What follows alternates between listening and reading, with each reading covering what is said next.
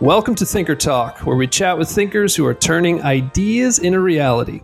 I'm Joey Cofone, co founder of Baron Fig, recording in New York City. And today I'm here with James Clear, author of Atomic Habits, creator of the Habits Academy, and of course, the voice behind jamesclear.com.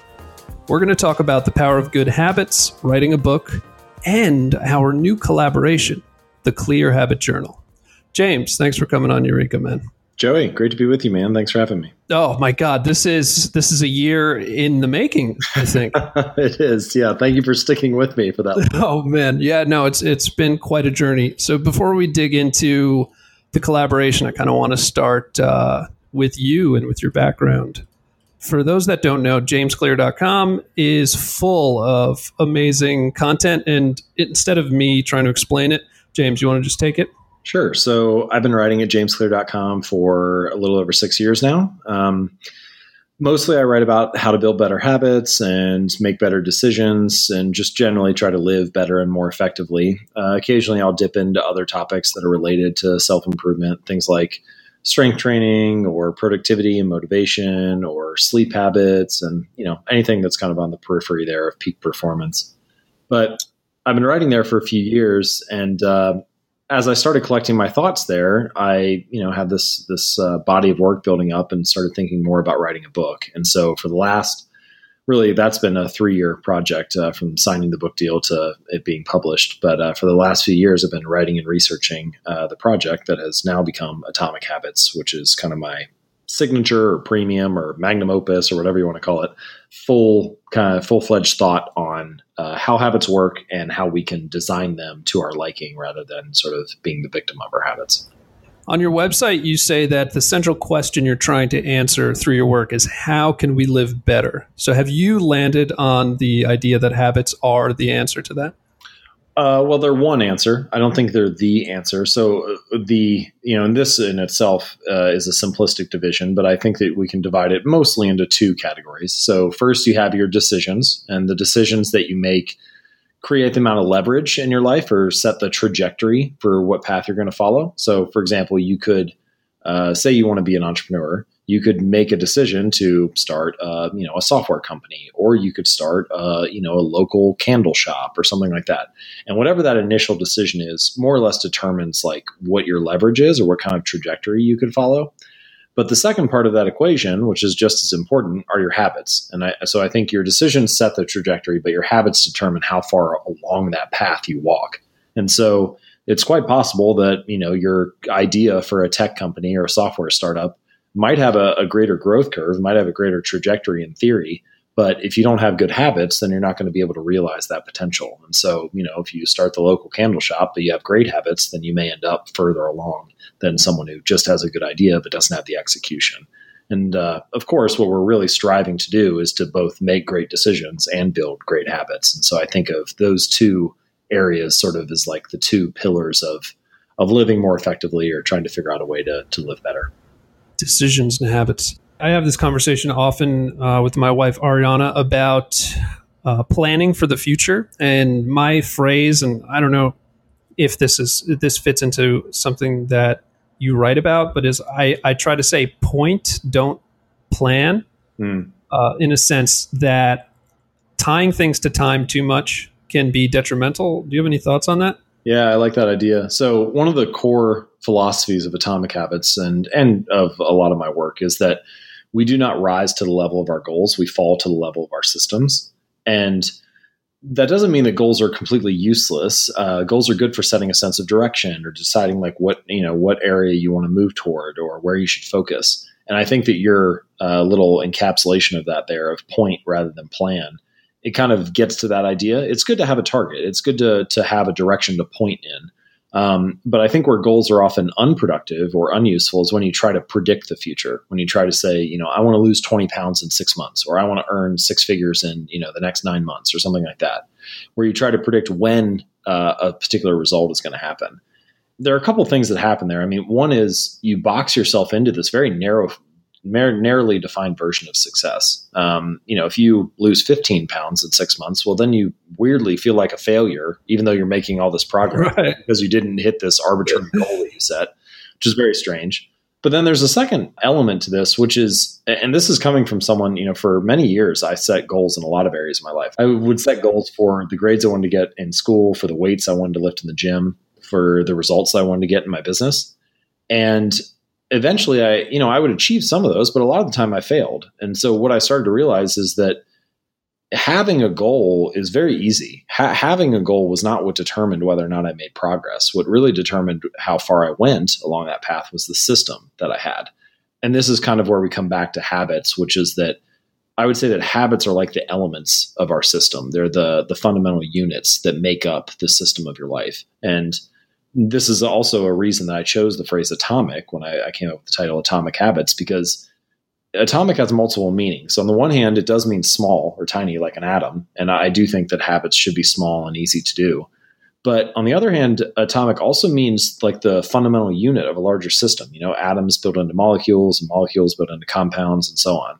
And I think when it comes to actually making progress uh, in the areas of life that are important to you, you often are required to build a system of some sort, and you need this like collection of tiny habits and little one percent changes and it's really the accumulation of those small improvements that lead to something more significant. And so, I guess to tie this back up, I like the idea of point rather than plan so that you have a direction to move in. But once you have a direction, it, the progress you make is much more about the, the system that you've built than the goal that you have set. So I'm here on your website and I'm looking to um, all the articles that you've written, and it dates all the way back to 2012. So when you started this, number one, what made you start to take this more serious? And number two, how did you, where did you see yourself going with all of this? Hmm. So the first question, I had been writing about habits for, well, so I've been writing at jamesclear.com for six years, November 12th, 2012. That was the first article. But I've been an entrepreneur for eight. So you can do the math there. There's kind of a two year gap before that where I uh, where I started this project. And now I refer to that period as the time when I incubated my skill set but it basically I was just figuring it out. I mean, it's the same story as every entrepreneur. I didn't know anything. You know, I didn't know how to build a website. I didn't know how to code. I didn't know what an email list was or any of the basic stuff, how to build a product, why someone would buy a product. And so it took me a while to learn those kind of basic fundamental things. And it took probably at least, I would say, the first 18 months, if not two years, uh, to start to get just some of the basics dialed in. But along that path, I started reading and researching more about habits just for my own use while I was in the middle of all this testing and experimentation as an entrepreneur.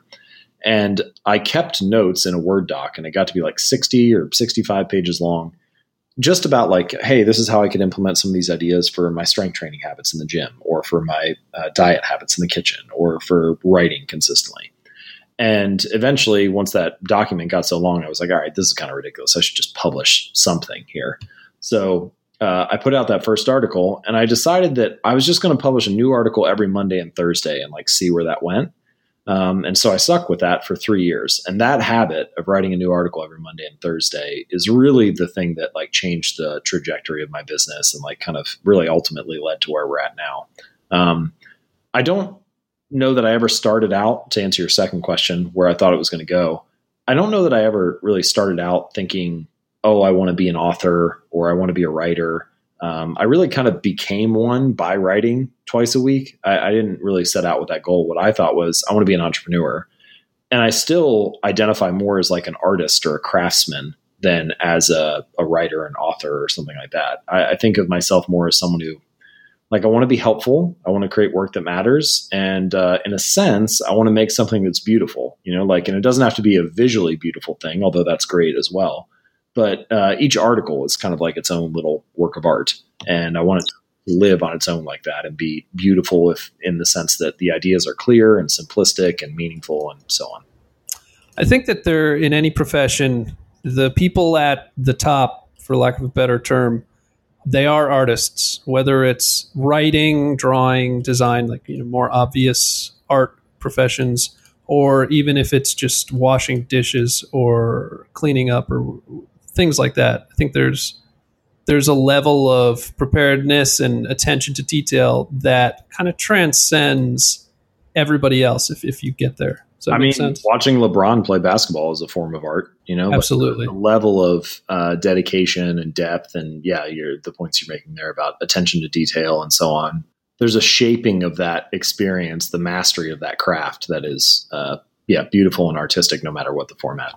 So tell me, every time I read a little bit about you, no matter where it is, whether it's on your website, Twitter, you always mention that you're also a weightlifter. So how does that fit into everything? Mm. Well, I'm very wary of becoming like a new age version of an academic in their ivory tower. You know, like I don't. Uh, the common criticism of, of professors is that well, they just sit at schools all day and think up theories and don't actually know what things are like in the real world. And I think if you're not careful, bloggers can be like that too. You know, you just sit there and write about stuff, and you don't actually have to. Uh, you're not in the thick of it. So I, I, believe that strongly that it's important for me to like be in the arena and get knocked around a little bit and fail and get dirty and bloodied up. And um, weightlifting, sometimes very literally, uh, is one way to do that. You know, it's it's one way for me to practice the ideas that I that I'm writing about. And in a sense, everything that I write is sort of a reminder to myself about how to act or what to focus on. And, um, you know, my readers and I are peers. I mean, we're all going through this and just trying the best we can and seeing what we can learn. And the only difference is when I come across something that I find useful or interesting or learn something, I just happen to write about it and, you know, and post it up online for everybody else to see. But uh, weightlifting is a way for me to, to practice the craft and not just have an opinion on it. Yeah. When I was in college, the COO of Baron Fig, Jay, and I, we were roommates. We actually went to high school together too. We've known each other for, yeah, close to 15 years. And uh, we, I was a terrible, terrible student. I had no goals, grades. It was, it was a bad time. But we started working out together and exercising, sprinting, um, doing all sorts of stuff. And that despite my lack of discipline in the classroom, it was exercise that taught me the value of tiny little improvements, tiny little efforts that build up over a long period of time. And I think that I definitely wouldn't be sitting here talking to you or, or making books at Baron Fig if I had not done that back in the day. It's a powerful lesson. I'm yeah, I'm biased to using the the gym as a metaphor for life, uh, pretty much anywhere. But I do think that there are so many lessons that translate from that. Um, you know, from slow growth and just trying to increase a little bit each day to the importance of showing up, uh, especially on the bad days. You know, days when you don't feel like working out. a lot of the time, that's the most important day to show up because you maintain your gains rather than take a step backward and lose. And that's you know that teaches you a lot as well. So yeah, yeah, there's there's a lot to be learned from uh, from lifting. For sure. When I was younger, it was you know I had different goals of uh, reps or weight, and now it's just like it's binary. It's like did I show up or did I not show up? That's mm-hmm. good enough. Well, you're sort of reinforcing that identity. You know, I mean, this the, ultimately, um, this is one of the reasons I think habits are so important. They it is true that they can help you become more productive or more mindful or reduce stress or earn more money or get in shape. And those external results are great. But ultimately, each habit that you perform, really, you could say each behavior you perform, is like a vote for the type of person that you believe that you are. And every behavior, every moment in life matters, but habits, just by virtue of their nature, the fact that you repeat them day in and day out, they start casting a lot of votes. They form the bulk of the evidence that you have for the self image and uh, that you form and your beliefs about yourself. And that I think is the ultimate, like, real reason that habits uh, have this deep importance in our life is that they are sort of the window through which you shape yourself or see yourself. And if you want to upgrade and expand your identity, if you want to become more confident or boost your self esteem or uh, believe something new about yourself, the way to do that is often by letting your habits lead the way. I mean, every time you sit down to write, you are embodying the identity of being a writer. Every time you go to the gym, you're embodying the identity of someone who doesn't miss workouts. And eventually, if you cast enough votes, uh, that identity is one that you that you uh, connect with and start to believe in. And that's a really powerful place to be. To go from saying, you know, I'm the type of person who wants this to I'm the type of person who is this. And I think that's something really powerful that habits have the opportunity to give us. Nowadays, what are the habits that you're working on? Well, I kind of break it into two categories. So the first category of habits are things that uh, I just want to focus on and uh, get automated, and then I don't really want to think about them that much more. So, for example, you know, I mean, basic stuff like brushing your teeth or tying your shoes or whatever. like I don't really need a process of continuous improvement for tying my shoes. like I don't really need to. Once good enough is good enough, and that's true for many different habits in life. And so, um, you know, occasionally there'll be some kind of fundamental habit like that that I need to add, but once I once I get that kind of dialed in or get the environment designed well enough to to build it, I don't really think about it that much more. The most recent example there is flossing. So, you know, for a long time I would brush my teeth twice a day, but I wouldn't floss consistently. And I looked at the habit, and this is actually uh, a useful way to think about building any new habit. I just kind of mapped out like the sequence of behaviors that had to happen and then tried to figure out like where are the little points of friction there. So one point of friction was that I didn't see the floss. It was in a drawer. And so like sometimes I just wouldn't remember to pull it out. And then another thing, it sounds kind of silly, but I, I didn't like the feeling of wrapping the floss around my fingers. And so anyway, I, I, went off and I bought some of the pre-made flossers and I got a little bowl and I put them in it and put it right next to my toothbrush. So it was in an obvious location. I would just finish brushing my teeth, put my toothbrush down, pick the flosser up. And, you know, now I do it twice a day and don't even think about it. Um, so anyway, the point there is just to map out all the behaviors that happen and then figure out where's the friction for you and then make some slight adjustments. And that's kind of the first category of habits, these things that let me just get that set up and then I don't think about it. The second category are, and there's not that many of them. For me, I'd say there's probably like two or three areas in my life that are really important to me that I, I do want to have a process of continuous improvement for. So things like writing or training in the gym, like those are kind of two big categories for me. And so for those, it's a little bit different um, because a lot of the time measurement can be really useful there. You know, like I'm not going to measure how many times I'm flossing my teeth, but uh, but I will measure how many workouts I get in on average each month, or how many workouts I perform over the course of the year, or how many articles I publish. And so measurement is like a, a really useful tool for some of those big areas. And uh, of course, once you're tracking your habits, then you get some different input. You get some um, you get some data on when you're not being consistent and where you should uh, redirect your efforts and so on. So the strategy differs a little bit for some of those big areas, but that's generally how I think about it.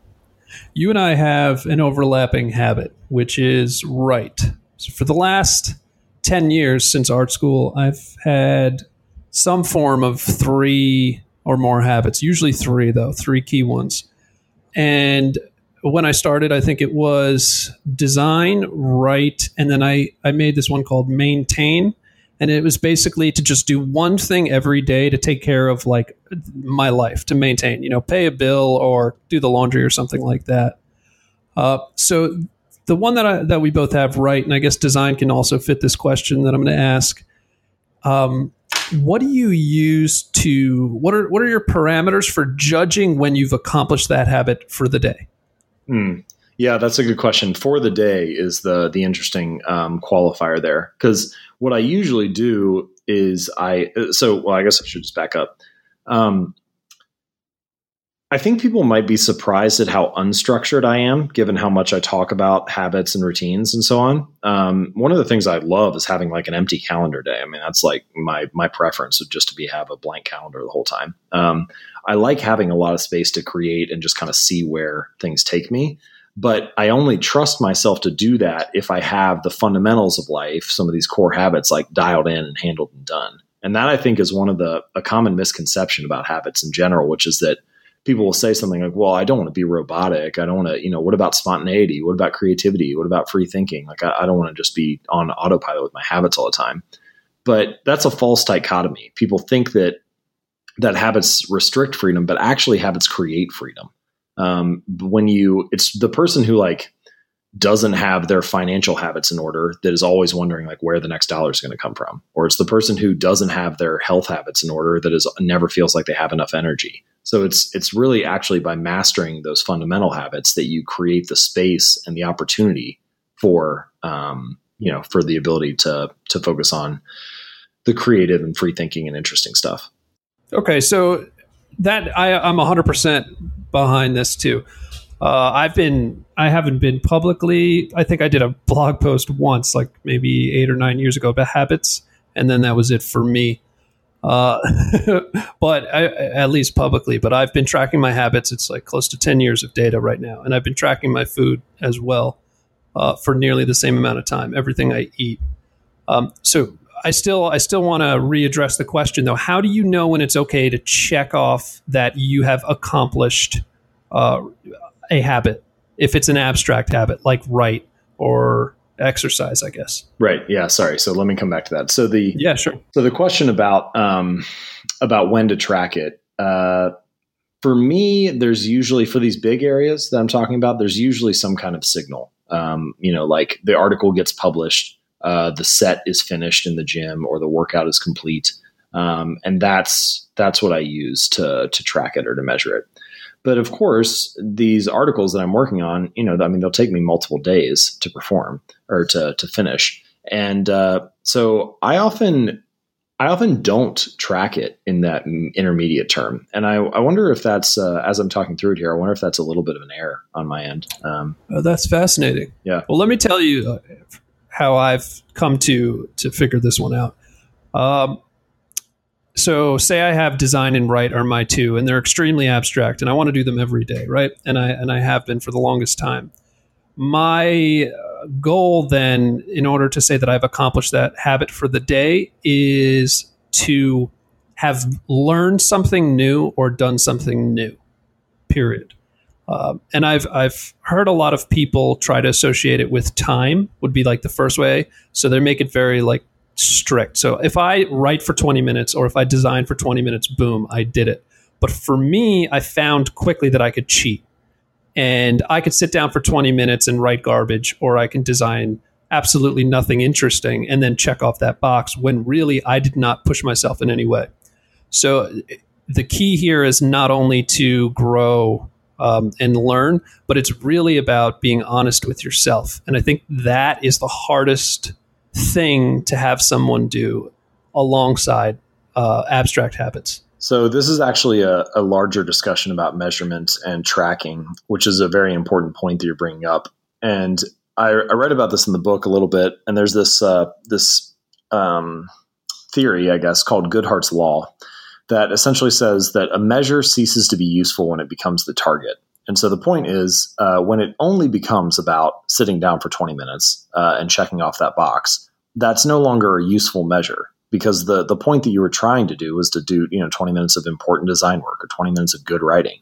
Um, same way is true for you know like if it's all about the number on the scale, if it if uh, suddenly getting the scale to go lower and you don't really even care about the workout or whether you're healthy or if you're following a good diet or whatever, um, then that measure is no longer useful. It's become the target, and that uh, ceases to to be uh, to deliver the advantage that you were looking for. So. I think it's an important conversation about like when is measurement useful and when uh, is it just it really is should just be a piece of data that contributes to the overall picture. It's not the only thing that matters. Um, and uh, perhaps your solution there is one way to work around that. Right. That makes sense. Definitely put it into a concise way. What was that quote again? The initial thing? Uh, Goodhart's law when a measure ceases to be useful when it becomes the target. I like that. So, speaking of tracking habits and the Atomic Habit book out today, uh, we have also the Clear Habit Journal that has been uh, in production now between James Clear and Baron Fig for nearly a year. So, James, do you want to uh, tell everyone a little bit about it? Oh man, I'm so excited about this. So, uh, yes, it has been a process, and uh, Joey has done a fantastic job um, taking my ideas and turning them into something beautiful and designing them up uh, along with the rest of the Baron Fig team. But sort of, I and Joey, I'd be interested to hear your take on the kind of the origin story of this as well. But I've been thinking about creating some type of habit journal for a while now, definitely uh, over a few years, and one of the reasons that I had thought about that comes back to this topic that we've been talking about just a few minutes ago of tracking, measurement, and the importance of those things and how they influence our long-term behaviors and habits. And you know, just a few moments ago I said that you don't need to track most habits in life, but for a few of those core areas, the ones that are really important to you, uh, it can be really useful. And so I wanted to create a product that I felt like facilitated that in the, in the most important areas of life, the habits that you really care about is there a, a notebook, a journal, a product of some sort that could help usher along a little bit of that progress? And at the same time, I wanted to solve some of the issues that are associated with a lot of the journals that are out there right now. You know, if you take a habit like building a journaling habit, a lot of people understand that there is some great benefit to getting your ideas onto paper and out of your head.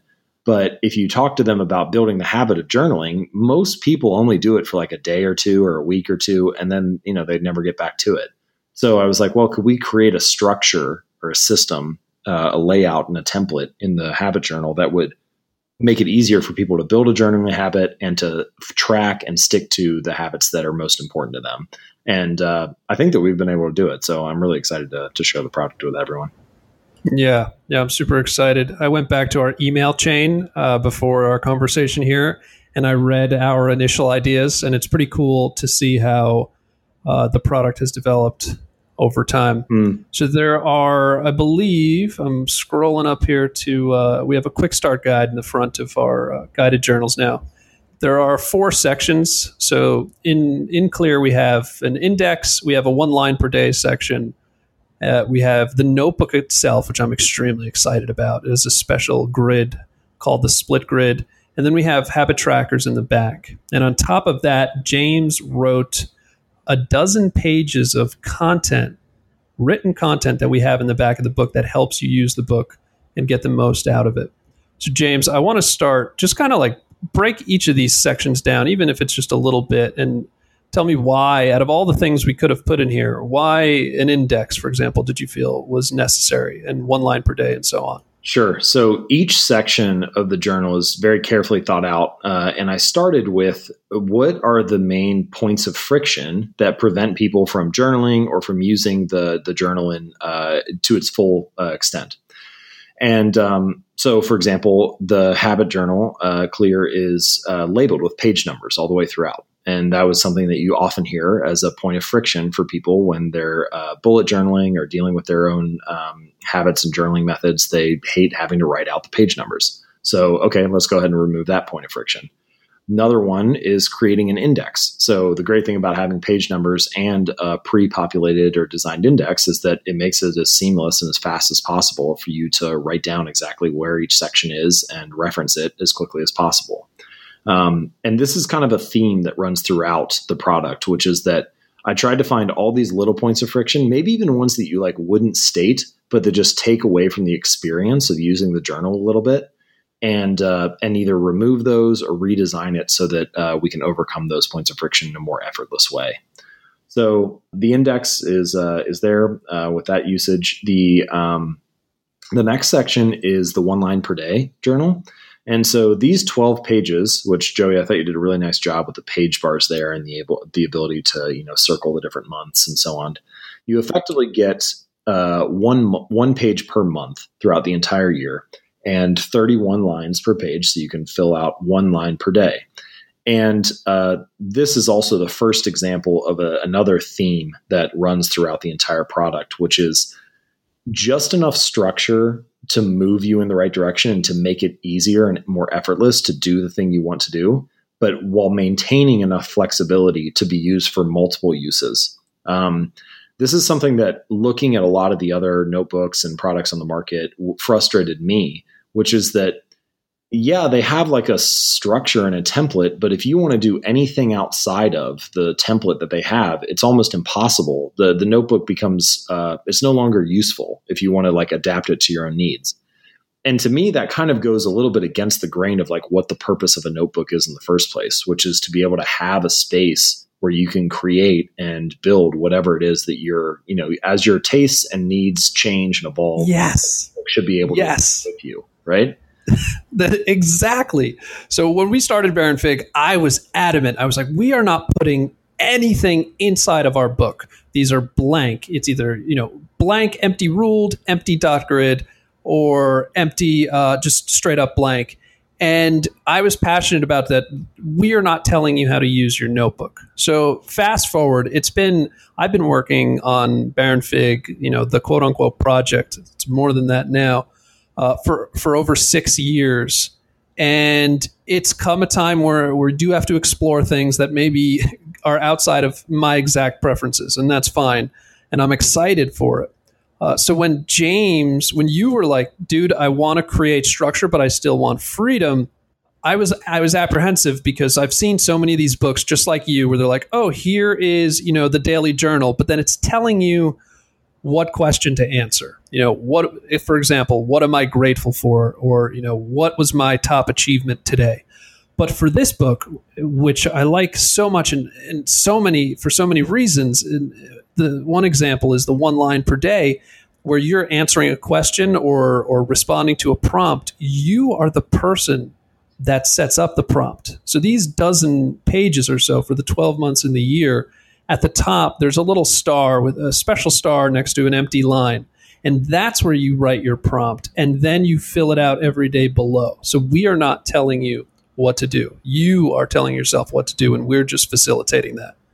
I think that's crucial that each page maintains that flexibility. You know, so the one line per day section, it can become whatever you want. Like if you want it to be, what is my most important task of the day? Well, then you can write that down, and then you kind of get this interesting uh, look at the end of the month to see what was the most important thing that I worked on each day.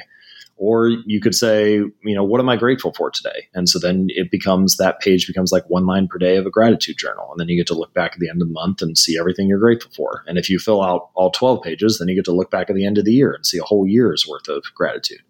Um, but if you want it to be something totally different, you know, it could be it could be a sleep journal and each day you write down like how you slept how you slept how long you slept and how you felt when you woke up or a mood journal same kind of thing um, if you want it to be like a daily memory book, you could just write one sentence about each day. And then you get to the end of the month or the end of the year and you can flip back through and see, you know, read one sentence about the whole time. But it, it, that type of flexibility, it makes it easier for you to get into the work because there is a little bit of structure there. And it's like, let's make it as easy as possible. What's the easiest way to build a journaling habit? All you have to do is write one line.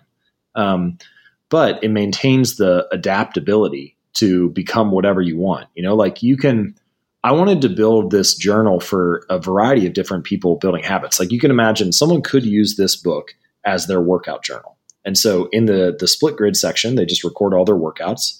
In the one line per day section, maybe they use it as that like sleep tracker example that I had. So they're tracking their health there.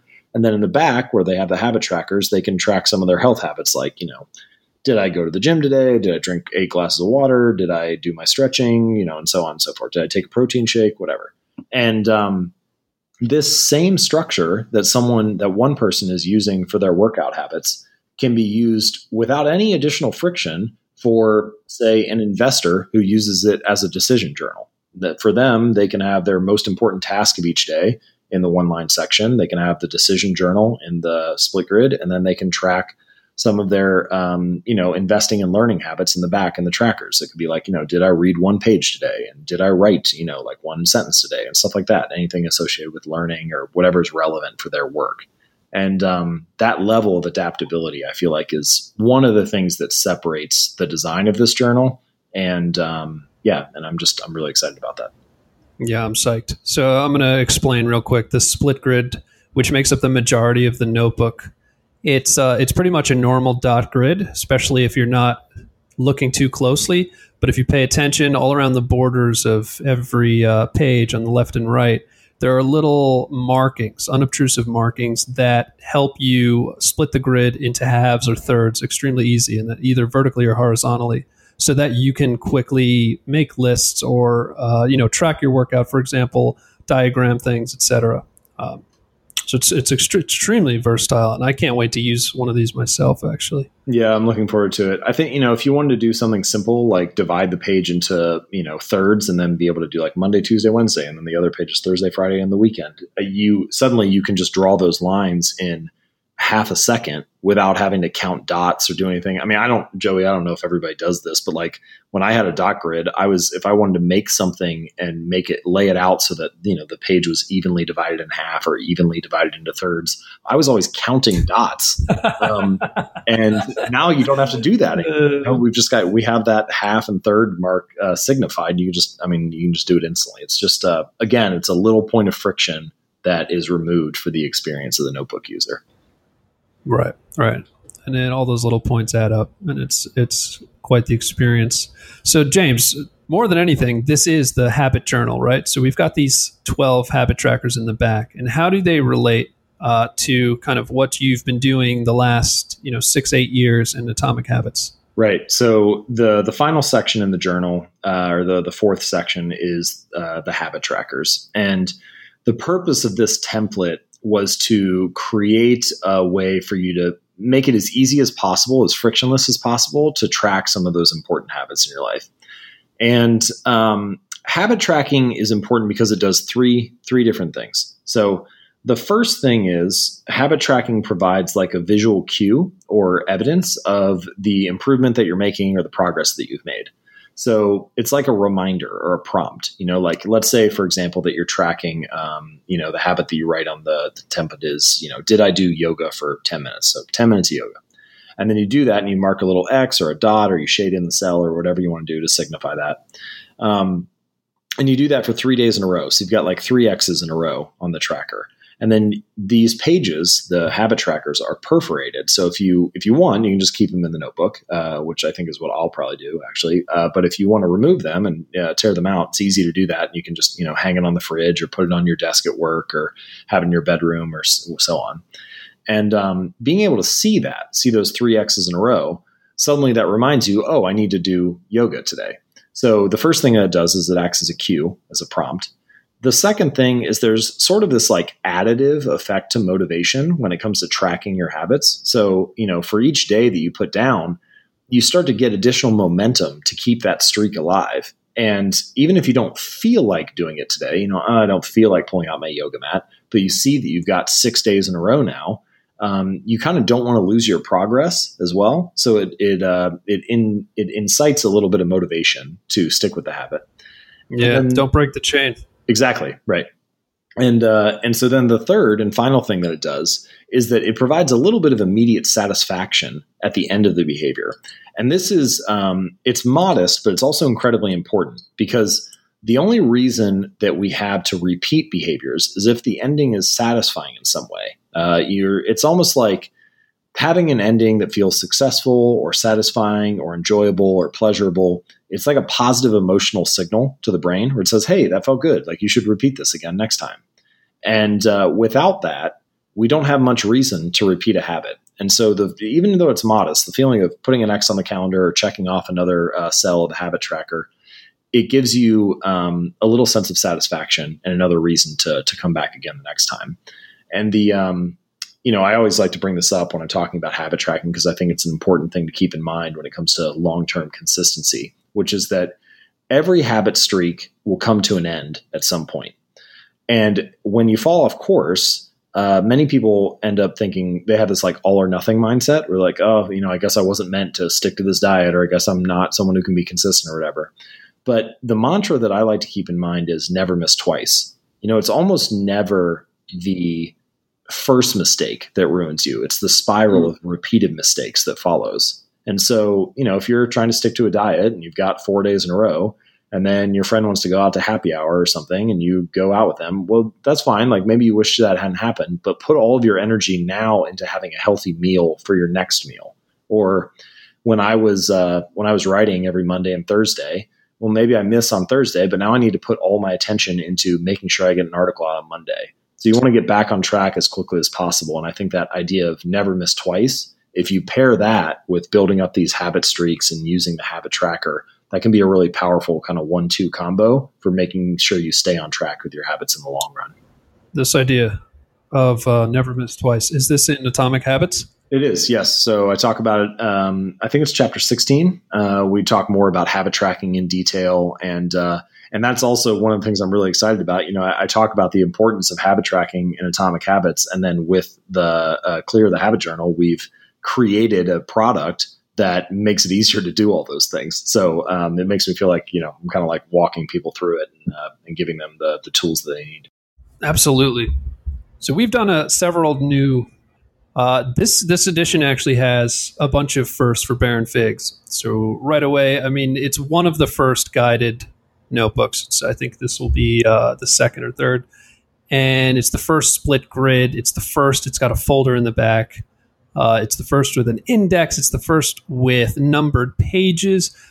Uh, but beyond the product, oh, and it has two bookmarks. Beyond the product, it's also the first where we've decided to uh, sell a book along with it. So James's book, Atomic Habits, is purchasable today through Baron Fig and you can buy it along with the Clear Habit Journal as a bundle. So you buy both, and I think you actually save a little bit. And we will ship out James's book today, and then in January, when Clear Habit Journal is released, we'll automatically ship that to you as well. Oh man, that's awesome! That's such a cool combo. I know. I can't. I can't wait to see how this works, man. I'm so psyched. Uh, this is just the coolest all around. Uh, so before we go, I just want to touch on the uh, the content in the back because it's also there's we we really really spent a lot of time making this good, and it would be a travesty not to mention it. Um, so James wrote the toolkits in the back. There's a dozen pages, and there are four of them. There's the habit tracker toolkit, decision making toolkit, uh, productivity and fitness. And James, what was what were your thoughts on putting these in here as opposed to you know something else? Well, my main thought was that I wanted people to get the full use out of uh, out of what we had created. Uh, you know, to be able to see all the different ways they can use this journal and notebook. And the the toolkits are primarily different ways to utilize the split grid. And you know, the power of the split grid is that it can do anything that a normal dot grid notebook can do um, it's just as versatile as any of those pages, but it also has these you know these subtle markings that make it easier to divide the page up as needed for for various uses. And the toolkits the toolkits talk through some of those use cases. So, for example, you know in the decision making toolkit, uh, I provide you know a, a story and example of um, of what second order consequences are, second order thinking is, and how you can use uh, the split grid to come up with this like second order thinking template to think through the long term decision, long term consequences and outcomes of your decisions, and help you hopefully make better decisions in the moment. Or how to use the journal as a decision journal if you're interested in reviewing your choices, some of those major decisions, and how you can make better choices over the long run. Then other toolkits like the fitness toolkit is about how to use it as a workout tracker or a sleep tracker or so on. Um, the productivity toolkit is about how to uh, divide up your to-do list or uh, figure out your priorities and what you should focus on. So each of these pages is uh, it kind of shows you the full range of things that are possible within the notebook. And of course, you can use it however you'd like.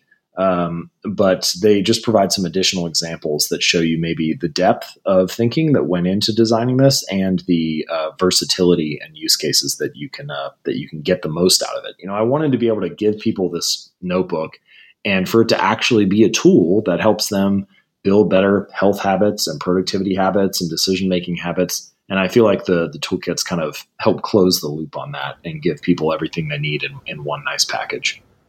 Yeah, there's a lot of fascinating techniques here, and as always with James, you put some science into everything. Um, and I, I, even though this is 12 pages, this is 12 dense pages of things that can literally, and I don't use that word lightly, literally change your life and, and make a huge different difference in your health and your productivity and just kind of your work. And also, to me personally, what I love most about creating systems and habits and, and tasks and all that stuff is that in the end, when I have everything set and I have a system that works, I am significantly stress free. Like I know how things are falling together. I know what I have to do. I know what I've done, and I, I can see things coming uh, from a distance if anything needs to be adjusted, which which helps just life helps my life be that much more enjoyable. And I think that uh, what you've written here and what we've put together is going to help a lot of people and, and simplify all those techniques into something they can actually use, which is awesome. Yeah, I think so too. I'm very excited about it. And I, uh, just as a little fun aside, I think my favorite part of the toolkits are the set of questions that's on the decision journal page. Um, they're a very deep set of questions for like thinking about major decisions in your life and how to handle those and how to make better choices. And um, as far as I know, that I, I, sourced those questions from many different areas in a, a broad range of research, um, even though it just looks like a quick little list.